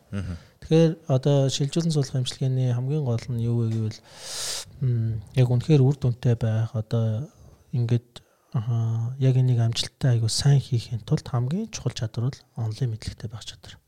Онлайн мэдлэгтэй байгаад яг нөгөө тэрийгэ мэдчих юм бол гардуу үйлдлийн чадварыг бол хинт сурна. Хэрэв одоо үнэхээр одоо чиний хувьд одоо онлайн мэдлэгийг амар сайн явах юм бол өндгийс байна, эр бэлгийс байна. Гэтэл эр бэлгийс өөрөө 3 микрометр зузсан толгой нь 3 микрометр хэмжээний тийм одоо өргөнтэй баггүй юу? Тэгэхэд одоо бид нэр тэр эсийг нарийнхан зүрөөс оруулж авна эмбриологч юмч бол. За. Тийм тэгэхээр одоо тэр нэг нарийнхан зүв байдаг. Өөрөө чи үсийг аваад тэр зүүнний хажууд ингээд тавихад баг өөрөө чи үснээс 2-оос 3 дахин жижигэн тийм зүв байгаа. За. Тийм зүв ашигла тэр эр бэлгийсийг соруулж авна. Аа тэгээд соруулж авснаа өндгийс рүү бид нарт харина. Аа тариад тэгээд дахиад тэр хоёрыг үр тогтоолт хийдэг. Жишээлбэл энэ бол одоо шилжүүлэн суулгах ажиллбар хийж байгаа ажлын одоо эмбриологч хэмжээнийг хийх ёстой чадвар байхгүй. Аха. Тэгэхээр тэр үед бол тэр бол яг үгүй л одоо хөдөлгөөний орон зай одоо харааны хөдөлгөөний тийм олон чадваруудыг эмбриологч хэмжээдсэн эзэмсэн байх хэвээр. А тэгэхээр тэр бүх үйлдэлүүдийг тэр нарийн үйлдэлээ хийхийн тулд мэдрэмж их хэрэгтэй. Нарийн торгон Тийм мэдрэмж хэрэгтэй. Тийм байна. Тэгээд тийм мэдрэмж тийм одоо чадвар эднээс онол дээр тулгуурлаж аягүй сайн суудаг байхгүй. Тэгэхээр Би бол сая таныг ярьж хахад шууд таныг нэг буудлын спортоор хичээллүүлж үзэх юмсан ингээ бодчихлоо. Ер нь танд байгаа ур чадвар чинь яг нөгөө нэг гар улаан хараа нөгөө яг хөдөлгөөнөө мэдрэх тэр орон зай мэдрэх үг гэж та дурдлаа. Энэ бүгд чи яг нөгөө буудлын спортон дээр яг болоод байна л да. Тэгэхээр нэг үзээгүй болол үзээрэй гэж би бас зөвлөхөн. Аа юу юм бэ? Аа тэр бүх энэ процессыг лаборатори дотор хийж байгаа шүү дээ. Аа тэгээд энэ хоёр эсийг хооронд нь нийлүүлэнгуудаа аа, суулгах процесс нь хэр хүндэд.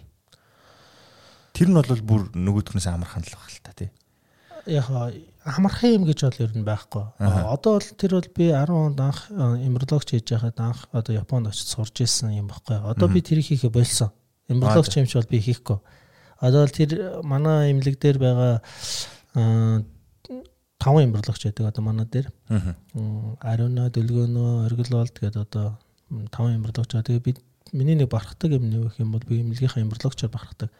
Ягаад гэвэл Европын холбооны улсад аль биесний эмбриологчийн шалгалтыг өгөөд яг ISRA certified embryologist гэдэг Монголоос хоёрхан эмбриологч байдаг байхгүй. Тэр манай дээр байдгийг. Тэгээд тэдгэрүүд маань би бол одоо миний яриг сонсох юм бол хажууд нь баг онгой шах юм байна. Тэгэхээр яриад яах юм гэхэд. Миний үндсэн хийдэг юм болохоор одоо нөгөө эмбриологч нарт эсэ боловсруулж өгдөг. Яг эсийг одоо хүний биес тэр өндгийсийг яг зөв цаг үед нь үр тогтох чадвар сайтай яг сайн эс гаргаж өгнө гэж чухал. Аха. Тэрийг бид нар сэдэлт гэж нэрлэдэг. Аха. А эсээ бид нар зөв аваад ингээд одоо эмбриологч эмч тэрийг одоо яг саяын ярьсан ажлыг хийгээд зөв лабораторид үр хөврөл болгоод хөгжүүлчих юм бол а тэр үр хөврлийг хүлээж авдаг эмэгтэй хүн дээр яг биологийн цаг гэдэг юм чи аяг хэцүү. Яг л нэг өдөр нэг тодорхой нэг цагт яг нэг зурулсан үе дээр л эмэгтэй хүн умаа хан тэр үр хөврлийг хүлээж авдаг. Тэрийг олно гэдэг нь аяг хэцүү. Аа. Хов хүн болгон өөр зарим нь өндөр зарим нь амхан гэдэгтэй ижилхэн зарим хүнийх одоо наан нэгдэн зарим хүнийх цаана нэгдэн тэр нь зарим хүнийх нэгдэн нэгдэхгүй а тэрийг яг хүний бие дээр яаж явж байгаа гэдгийг одоо эмч хүн тэрийг эмчилдэг эм өгдөг. Эсвэл одоо мөчлөгийг хойшлуулдаг тэдэн цаг ухраадаг тэдэн цаг одоо бүр цагаар ярьдаг яригдаж эмчилгээ хийдэг байхгүй юу? Тэрийг өдөртөж яг одоо яг өнөөдөр тэдэн цагт бид нар суулгана гэдэг одоо тэр нэг цагийн механизмыг одоо яг нэг төлөвлөдөг хүн бий байхгүй юу? Эмч хүн яг хүний бие махбод төр а яг одоо хүнээс ис авах хүний буцаад одоо тэрийг тавих хэднээс тэр ажиллбарууд бол нэг актер тийм ноцтой хүнд ажиллбар бол биш Аа. тий лабораторийн нөгөө хэдийн хаажууд бол харцангуй гайгүй ажиллабар Аа. Тэгэх бах. За процессын хувьд яг анхлан сонсож байгаа хүмүүс бол шууд тав гээл ойлгох нь бол хэцүү баг. Гэхдээ ер нь бол иймэрхүү юм болдог гэдгийг сонсцсон зүгээр баг гэж бодод би нэг танаар яриуллаа.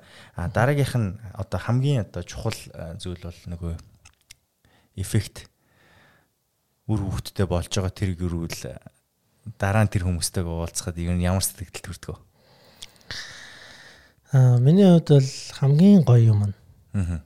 за юм чи өнөөдөр ингээд би төрчлөө хүүхдэд авчлаа гэдэг тэр мессеж л гоё Аа. яг суулгаад 7 хоногийн дараа үр дүнгээ шалгадаг жирэмсэн болчлоо гэдэг хариу Оо 7 хоногт л мэдэгдэн. 7 хоногийн дараа суулгаад 7 хоногийн дараа хэрвээ ингээд имплантац болоод одоо тэр үр хөврөл амжилттай бэхлэгдээд жирэмсэн болох юм шинжилгээгээр шууд нэмэх гардаг байхгүй юу? Нэмэх гараад шууд ингээд баярлахаар нөгөөх маань хүн болж одоо 10 сар ээжийнхээ хөвлөд одоо хүн болох айгүй бол эрсдлээд болдог. Тэг ин. Тий, тэр олон эрсдлүүдийг одоо бид нар давж гараагүй байжээж эмч хүн бол наан баярлж болох. баярлж ирсэн болох. Чаддггүй ч байх угаасаа тий. Тийм ч учраас одоо нөгөө хүмүүс ингээд нэмэх хариу сонсчод амар баярлдаг манай. Аха.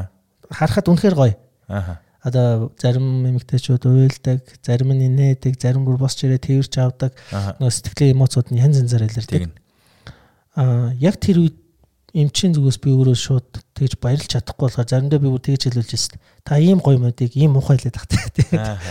Тэгэхээр бидний хувьд бол бас нэг тийм төвийг сагсан байр суурьтай байхгүй болдгоо гэдэг ч юм уу тийм. Гэтэл одоо тэр хүн аягүй сайхан баярлж явж байгаад гинт өсөлтгүй болоо зулвчж болдог. Эсвэл одоо аа ургийн одоо уман гадна жирэмсэн болцсон байж болдог. Аа тэгээ тэрнээсээ болоод одоо өрийн олоогоо тайруулдаг. Эсвэл жирэмсэн болоо хэж байтал нөгөө өндөвчин дээр уйланхаа өсдөг. Тэр нь мушгираад тэр хүн дахиад хагалгаанд ордог. Тэгээд одоо сөрөг үр дагавруудандаа гарах боломж ч юм. Аягүй тийм сөрөг аа, юмнууд зөндөө байдаг учраас тэр сөрөг юм мэдээд байдаг учраас жимсэн болоход нэг тэгж төрүүлж баярлдаг байхгүй. Мгм. А хамгийн гоё юмнууд нь болохоор яг нөгөө хүмүүс маань одоо хяналтанда дараа дараагийн шатны хяналт руу ороод тэгээд яг төрсөн өдөр мессеж хийдэг байхгүй. Эмчээ би төрчлээ шүү. Өнөөдөр өнөөдөр хэд надад нэг мессеж ирсэн. Аха. А 3 хил 500 г охинтой боллоо баярлаа гэд. Тэр мессеж айгүй гоё. Тийм бах. Тийм. Тэр Яг одоо тэр бол яг эцсийн үр дүн байхгүй. А тэр үед л би за баяр хүргэе баярлалаа гэдэг үг яг тэр үедээ л хэлдэг хүмүүс. Мгм. Тэр л хамгийн гоё бах. Тэгээд яг ийм байдлаар бас үр хөвгттэй болцсон гоё аз жаргалтай гэр бүлийг бүтээсэн тийм нэг хүмүүстээс уулзахыг бас дотор хүсэж л байгаа. Тэгээд би сая таны яриан дотроос нэг зүйл асуумаар санагдлаа. Юу вэ гэхээр хүсээгүй жирэмсэлт гэдэг зүйл хүний амьдрал дээр тохиолддог. За тэгээд ургийг эндүүлэх тохиолдлууд ч байдаг. Одоо иймэрхүү зүйл бол бас яг энэ хотцсон нийгэмд их илбэг болсон байгаа бах. А яг энэ тохиолдолд нөгөө энэ эндсэн одоо ургийг эндсэн ээж маань дахиад ураг тээхгүй болж үлдэх нөхцөл байдал хэр их тохиолддог юм. Өргөдлийн нэг том нөгөө нөхцөл энэ бол нөлөөлөх хүчин зүйлс. Нөлөөлөх хүчин зүйлс гэж байна. Аа.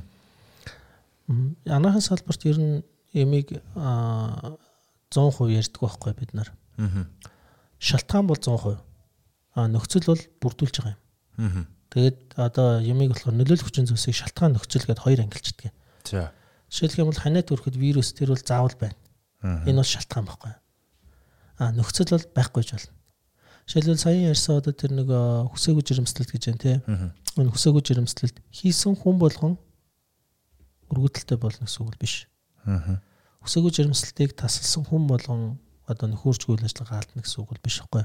А гэхдээ хүсээгүй жирэмслэлтийг таслан зогсоож байгаа ямарваа нэгэн арга нь одоо тэрийг аборт хийдэг, им уудаг, одоо зулбуулахад хүчтэй химийн тариа хэрэглэдэг ямарваа нэгэн арга нь өөрөө ямар үр дагаврыг авчрах эрсдэлтэй байдаг гэвэл дахиж тэр хүн жирэмсэн болохгүй байх тийм айгүй олон эрсдэлтэй замыг бий болгочдөг.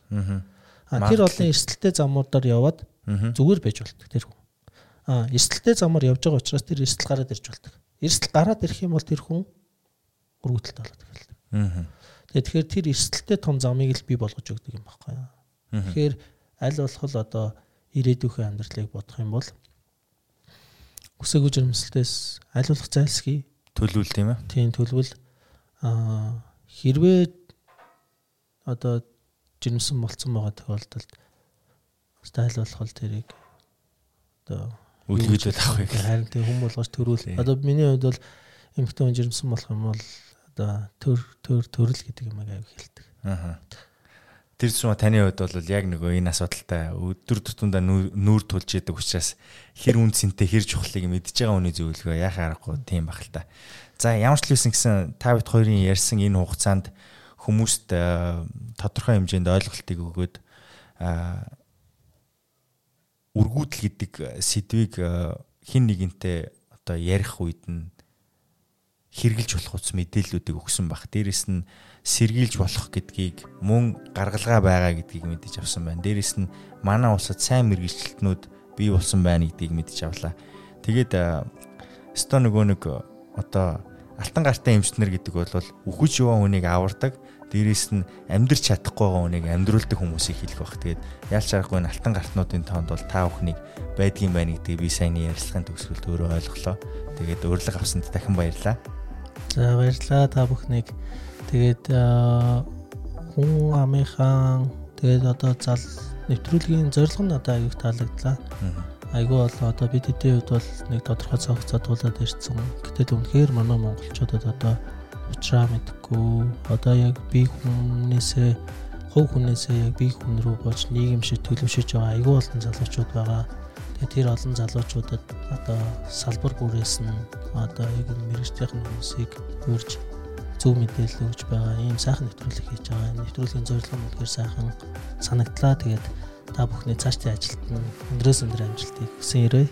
Маш их баярлалаа. Тэр Ерөөл Батор шиг мөн тэр Ерөөлийг та бүхэнд бас ижлэхэн дэвшүүлье. Маш их баярлалаа. За баярлалаа. За. За дараагийн дугаараар уулзцай бидэнтэй хамт байсанд баярлалаа. Жаргалыг хүсье. Бичлэгийн энэ хэсэгт ирсэн бол та миний хийсэн зүйлийг үзчихлээ гэсэн үг. Тэгээ одоо би бол өөрийнхөө хийх зүйлийг хийжлээ. Харин та хийж болохны зүйл дутуу байна. Тэр нь юу гэхээр таны энэ дэлгэцэн энэ доор нь байна уу, энэ доор нь байна уу? Нэг subscribe гэдэг нэг тийм товчлуур байгаа. Subscribe гэдэг. Тэгээ тэр товчлуур дээр та заавал дараад энэ хүн мэдээ мэдээллүүдтэй хамт байхыг би танаас урьж байна. Тэгээд би таны амьдралд хэрэг болохоос зөв амьдралын хэв маягт чинь хэрэг болохоос мэдээ мэдээллийг шат дараалан бэлтгээд тэгээд танд ингээд иймэрхүү байдлаар хүргье гэж төлөвлөсөн байгаа. Тэгээд өнөөдрийн энэ ярилцлага танд нэгийг бодогдуулаад зарим нэг асуултуудыг бий болгосон байгаа. Та бидэнтэй шууд комментээр холбогдож болно. Үгүй бол миний сошиал медиа хуудасууд руу хандаад Instagram дээр мандуулаарөө эсвэл Facebook дээр мандуул баасан сүрэнгээ харахаар миний профайл гарч ирнэ. Тэдгээр аа суугуудаар надтай холбогдох боломжтой байгаа шүү гэдгийг хэлмээр байна. Тэгээд надтай хамт байсан маш их баярлалаа. Мөн эх өдрүүд ч гэсэн хамт байна гэж найдаж байна шүү. За мартаа subscribe энэ хавцаа авах энд нь өдөглөө нь өдөглөө.